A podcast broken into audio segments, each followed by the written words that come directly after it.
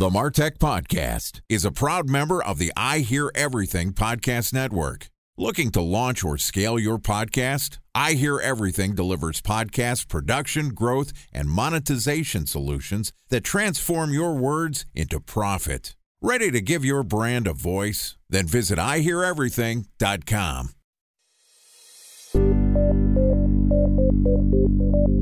From advertising to software as a service to data.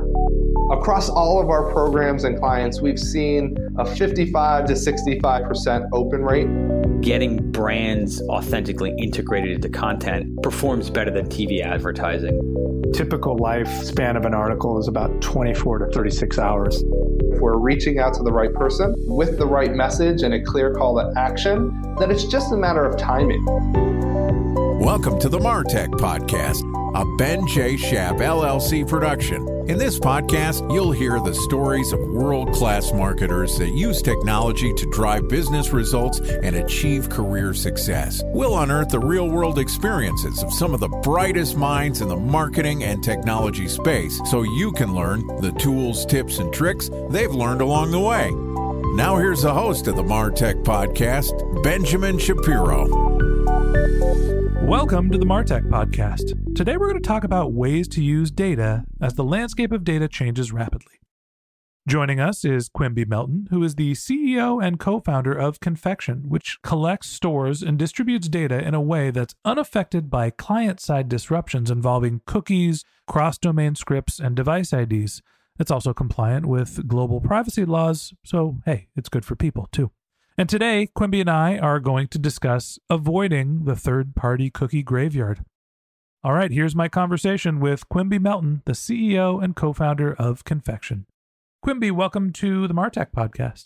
Thank you, Ben. Thanks very much for having me and giving me an opportunity to chat about these important issues with your audience. Excited to have you as our guest and excited to talking about what's a pressing topic for us all in the marketing world, something that I'm sure is scaring a lot of marketers right now there's this notion of the third party cookie graveyard. Third party cookies are going away and they're data that we rely on. So, first off, what the heck do we do and how do we avoid having our business next to our cookies in the graveyard?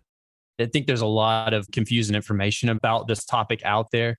I don't think that it's always intentionally misleading. I think generally people are confused and it's understandable because it's a complex topic. But you know, I find that even really experienced marketers, the folks that I admire and kind of see as mentors, even they're they're confused about this a lot. So what I try to do when I have these conversations is build what I describe as a holistic, actionable understanding of the issue and to approach it in exactly the way that you just described, where what can we do now to prepare for this massive shift going forward with respect to the way data is managed on the web?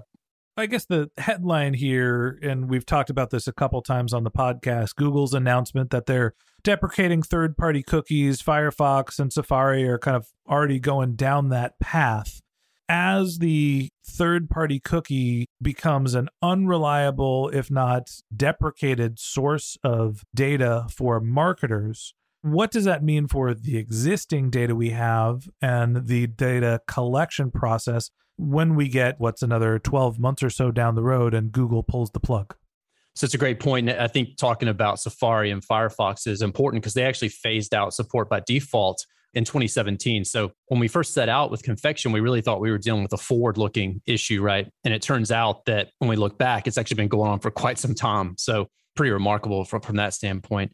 Another thing I try to explain is the idea of what a cookie is and what it isn't. So I think that cookies kind of used as what we might call a synecdoche, right? As like a catch all for all the different web data gathering mechanisms. So when people say cookie, they might actually mean a pixel, right? Or they might actually mean a script. So I think it's important to realize that the issue is more than just third party cookies and more than just cookies themselves. And it's really about the way that we move information around on the web. It's about much more than just browser level data storage and who accesses it.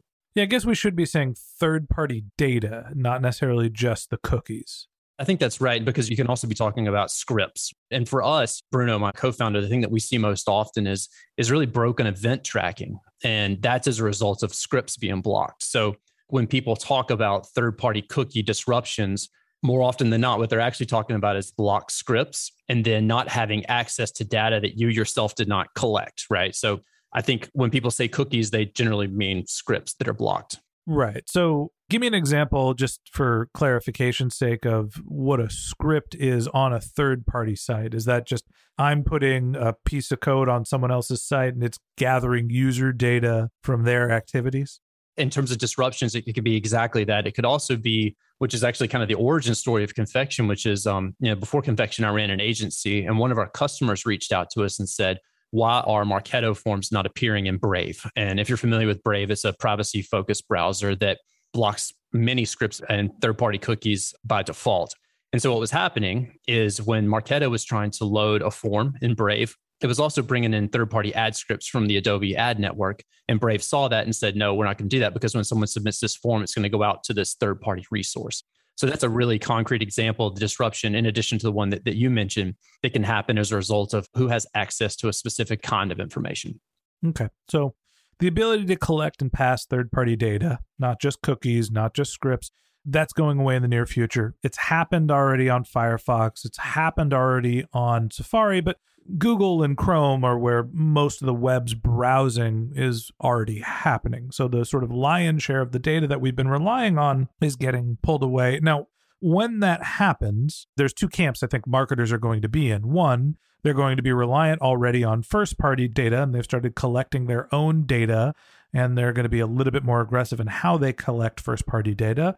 Or two, they're going to be screwed. Right. They're just going to say, oh, we come to the end of the rainbow. We were relying on all this data to run our business and to target our advertisements, and now it's gone and I don't know what to do. Is there a third camp? Well, I do think we're in a reality where if we're not more proactive about building a strategy that embraces privacy first, we are going to find ourselves in a situation where we're just constantly paying rent to search engine companies and social media companies to access their audiences. So when we start thinking about first party data as capital assets, right? And that's something I talk a lot about as well. How do we do that going forward? And a lot of people, I think, are worried that somehow no information will flow into their CRM, for example. And that's not necessarily true. What we'll be missing is a lot of contextual information around that. So you may get a name and an email address, but you may not have location information, or you may not see certain events in your analytics platform, for example. So I think thinking about this as a, a challenge of the contextual information that surrounds first party PII, personally identifying information, is really where you start to see the breakages. So we can start thinking about ways to mitigate that now. Obviously, confection is one solution to that problem where what we've been able to do is generate a lot of that contextual information that would enrich your CRM or allow you to fine tune your ads. So the third path, you know, the middle path, I think is a robust strategy that involves making sure that the information that you need is being generated in ways that you expect and to endpoints that, that you need while also paying a certain amount of rent to these larger technology companies, which is unavoidable. And you know, we buy tons of Google ads too. So I, in no way do I think that what we're building or going forward, those aren't going to be relevant. I still think they're going to be very relevant. But the necessity of maintaining first party data, I think, is important because otherwise we start to kind of return back to a Mad Men model where you're just running ads towards a monolithic audience group. And I think that would be a mistake to do away with the personalization gains that we've seen over the last couple of decades. Yeah, I mean, I think that there's this balance between personalization and privacy that the industry is really struggling with. Uh, let's dive into some of the use cases for third party data. You mentioned one, which is I have first party data. Someone has come onto my website and given me their email, and I want to go to a third party vendor and find out all of the other information about them so I can make sure that I'm marketing to them appropriately. I have an email address. I want to know company, title, location, what have you. So there's that situation. There's the enrichment situation. Then there's also the sort of outright buying of data, right? I'm going to go to a data vendor who's collected all of this and they're going to pass information into my system where I'm not enriching first party data. I'm just buying the data outright. Are there other scenarios where third party data is commonly used?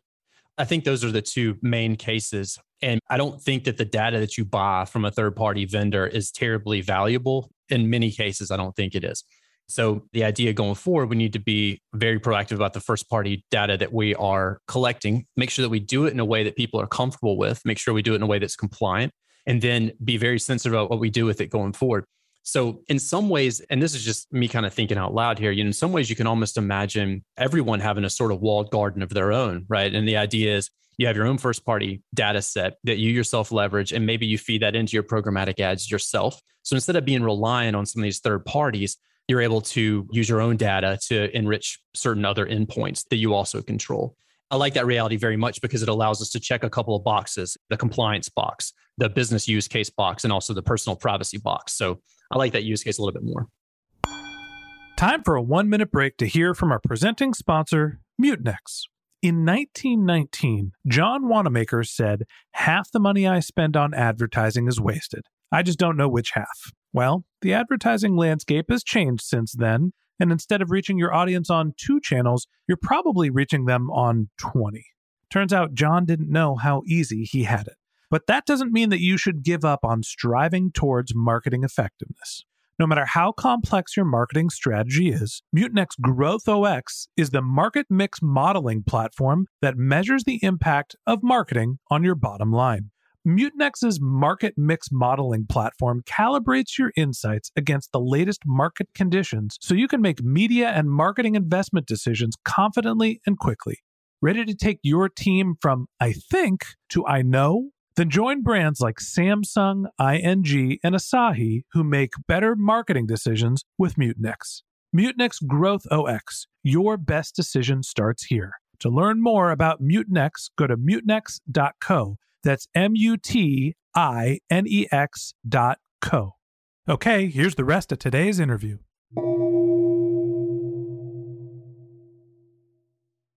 A special thanks to our presenting sponsor, Mutinex. Ready to take your team from I think to I know?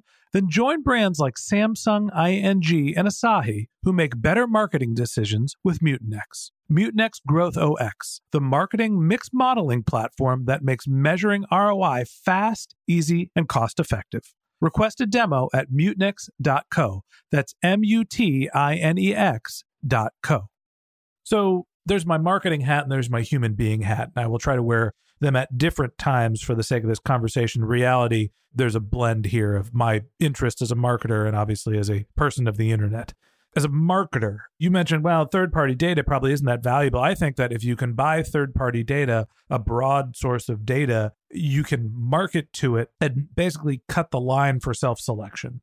I'm going to go buy a list of 35,000 people that work in the Martech industry, and then I'm going to target them specifically and see who's interested in my content. And once I realize who's interested in my content, then I'm going to go try to sell them something. I'm using a broad example. You start with this seed data, which inherently is going to be better and more targeted than I'm going to Facebook and I'm just going to market to marketers, or I'm going onto Google and I'm going to buy the keyword marketing. So sometimes that third party data, while it might not be transactional, it provides a filter. So I do see that there's some value in the acquisition of data if it can be targeted. Companies like ZoomInfo built a business on this. Then there's the idea that enrichment is going away as well. I'm getting some first party data, but I don't want to have to ask someone for name, social security number, address, firstborn child. I just want to ask them for their email address and I could figure out who they are for the sake of the user experience. So, as we try to balance this sort of seamless integration or the ability to target without actually expressly knowing who we're targeting to, trying to make our business more efficient, what are some of the privacy concerns that everyone is scared of that marketers should say, okay, look, this is actually something that should be happening as opposed to a pain in the butt for my business? I think that there is a real business case to be made for giving people more control over their data. And I think that a lot of times businesses are concerned about when I give over that control or I give people control, what happens, right? But one thing that I think is really important is you begin to filter out people who are not as interested as other people, right? And that helps you work a lot more efficiently and a lot more in ways that are going to generate a lot more return for whatever investment you put into your marketing. So I think there are very strong business cases we made for giving people, not just because it's, you know, the right thing to do, but also because it helps you identify relevant prospects faster and identify the most uh, engaged people uh, in your in your audience a lot faster. I'll put on my other hat, a person of the internet, not a marketer hat. Mm-hmm. What problem is the deprecation of the passing of third party data solving? I think we all like marketing when it's done well, and we all hate marketing when it's not done well. In the sense that when you find something you connect with, whether it's a, it could be a political campaign, it could be a product, it could be an idea in the form of a book, right? When we connect with those things as a result of digital marketing done well, there's a certain magic to it, right? So to lose out on that would be a problem, I think, from a consumer's perspective. From my point of view, the middle ground that we're trying to reach is retaining that magical quality to digital marketing, right? While also giving people better control over what they share and letting them know that what they're sharing when they're sharing it. So that's kind of how we approach that problem. I, I think, in addition to that, it could make certain conversations that you try to have with businesses less effective, right? If there's less contextual information around your record in a CRM, when you call to get customer help, service help, or whatever, the person who did not necessarily collect that, who's on the team, they might have a hard time solving your issue. So I think that there are a lot of small ways that it could make the processes that we expect from the vendors we work with more challenging going forward.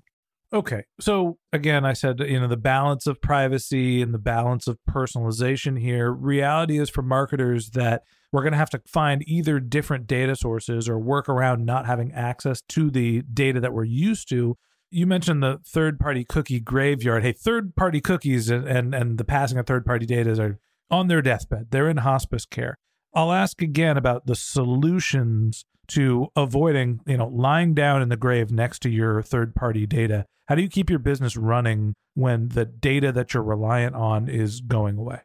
So we're in the early days of this. Google pushed third party cookie depreciation down the road a bit in Chrome. So that really took the pressure off a lot of people. So we've got a little bit of time to figure it out. Obviously, from our point of view, what we're trying to build is something that allows people to continue to collect the important data that they need, not necessarily third party data, because everything that flows through confection is first party data. And we don't necessarily we wouldn't syndicate it out to a third party. So just to be very precise about that. So i think in terms of reliance on dsps becomes definitely more challenging. I think reliance on certain types of ads becomes very challenging so I think what we need to do between now and when the full depreciation happens is come up with products and solutions that allow us to use our first party data in ways that we maybe relied on third party data in the past. So the real challenge is collecting enough first party data that you can use like you did third party data going forward. And that should help people become much, much stronger in the long run and also build better relationships with their audiences as a result of not having to rely on third party information basically every web form that you fill out is about to get like five different fields longer because you can't enrich the contact information to understand who the person is that you're actually engaging with. So you have to have them manually input that data. Am I thinking about this the right way? I hate to get lost in the weeds. I would say it depends on the type of form. So if you had a very vanilla HTML form, would not necessarily be a problem. It's the forms that are loaded generally from CRMs that maybe bring a lot of information in with them and then send information out to other third parties. Those are the ones you're going to have problems with. So for example, I mentioned Marketo. And I don't necessarily know that the form fields would have to get longer. Certainly, from our point of view, if you had confection installed on your site, it would allow you to collect a lot of information in the background and then submit it to your own first party asset, which is probably a CRM in most cases. How does that work? I'm going to a random website. I fill out a form. I'm going to the Martech podcast. I'm signing up for the Martech brief, which is our newsletter, and I give them my email address, maybe my name. How does Confection help the Martech podcast, the publishers of that newsletter, understand who they're actually engaging with. So there's again contextual information around that event in terms of a form being submitted. And that might involve location information based on an IP address. If the IP address is unavailable, there are other kinds of information that we collect. And you know what makes Confection different is we process a lot of information on the server side instead of relying on browser level data, which has become very fragile and dysfunctional. So that's the main technological difference in what we're trying to do. And as far as the information that was surrounded, we would still be able to grab that information if it was available. And generally, in most cases, it would be. There's some emerging cases where it wouldn't, but that's how that would work in terms of grabbing that contextual information without you having to actually enter in, you know, I'm in California, or things like that. Okay. So things like location, which can be found on IP address. What are some of the other types of information that you can gather as first party information without the consumer expressly manually typing it into a form? So this is and this is a brand new initiative. I'm glad to have a chance to chat with you about it today. So we're seeing things emerging going forward where things like IP addresses are perhaps going to be unstable or are unavailable, right? So this is something we're asking ourselves internally now is what does identity resolution look like in the future? You know, as we go forward in time, what, what kinds of signals are we going to have access to? So what Confection does is it collects the information it can, and then it makes informed judgments about that information to link certain IDs together and say this is probably the same person. So we have kind of a probabilistic score that users can customize and say, for me, 50% is good enough. Others like banks, obviously they're going to need 90% plus. And so going forward, we're asking this question internally right now is, you know, how do we use machine learning and artificial intelligence to begin building these sets of information and then linking these things together either on the audience level or on the individual user level. So the short answer is I don't know, but we're in the process of figuring that out now. And I'm hoping in, you know, three to four months, we'll have some very concrete examples of ways we're doing it. I will say at a high level, it'll involve events. And I think the power of events is maybe often overlooked because people want like durable bits of information. But I think event tracking is probably going to become the new currency going forward in terms of identity resolution on the server side. And that's what we're playing around with right now. The confusing thing to me is you're talking about identity resolution. So somebody comes onto the Martech Brief website and fills out our form, and we have confections built into it, and you have a sense of identity based on either the IP address or some sort of bits of information that you can glean from the person filling out that form. And then you know who the person is and what other information you have. Doesn't that make you a third party data vendor? Like, aren't you taking information from another source and passing it along to me? Isn't that the definition of third party data? What I would say is that we're different from traditional third party vendors because our customer would be you in this case. And we're making sure that information goes to your siloed repository inside Confection. And we actually offer two different options within inside Confection. One is we don't store any personally identifying information inside our system, in which case we would just send it out to an endpoint that you define. So if you just wanted to send it to your CRM, we wouldn't necessarily store anything in our system. It was our job just to make sure that it made it into the endpoint if we do store it, and some of our customers are interested in having us do it because they offload a lot of compliance issues and say, we have offloaded this to a vendor. It's their responsibility to make sure that this information is collected, stored, and distributed in line with the global privacy laws. So there are two different use cases and different people want different things. I think the other thing is once it hits that endpoint, whether it's your endpoint in your CRM, for example, or our endpoint, there's no data sharing that goes on between accounts. So we're more of a data handler to use GDPR's terms in this case, where it's our job to make sure the information goes from your site to your account and then to whatever endpoint that you want it to. Okay. So it's not like you're collecting a repository of household IDs. That's right. You know, I think of like the LiveRamps of the world who have identifiers on households of most of the US population. And you can say, I've got one bit of information. If you can match that, you can give me the rest of the information about this identifier, or you can identify who that person is.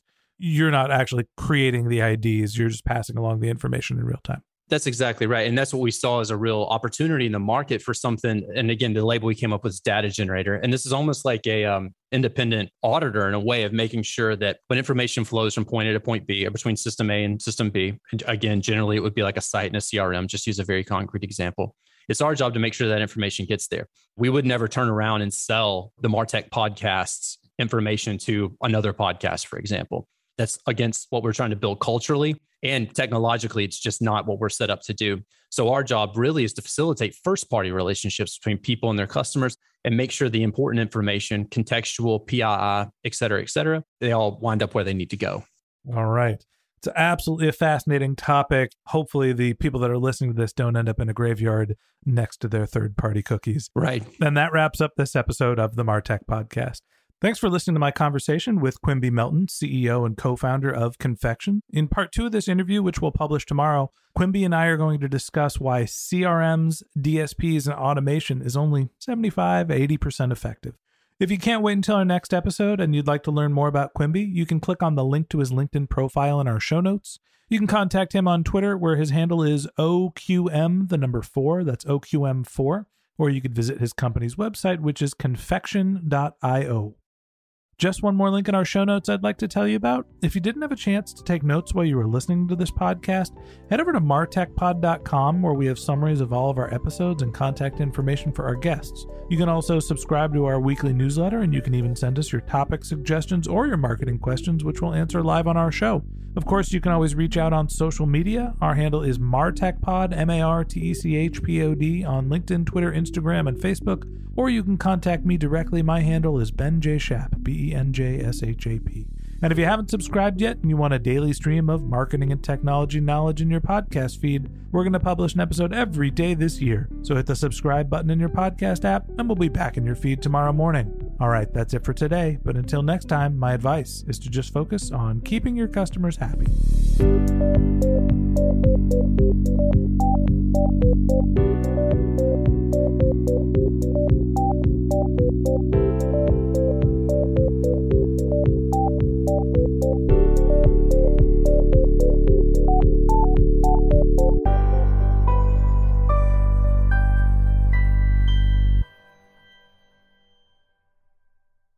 Thanks for listening to the Martech Podcast, and I Hear Everything production.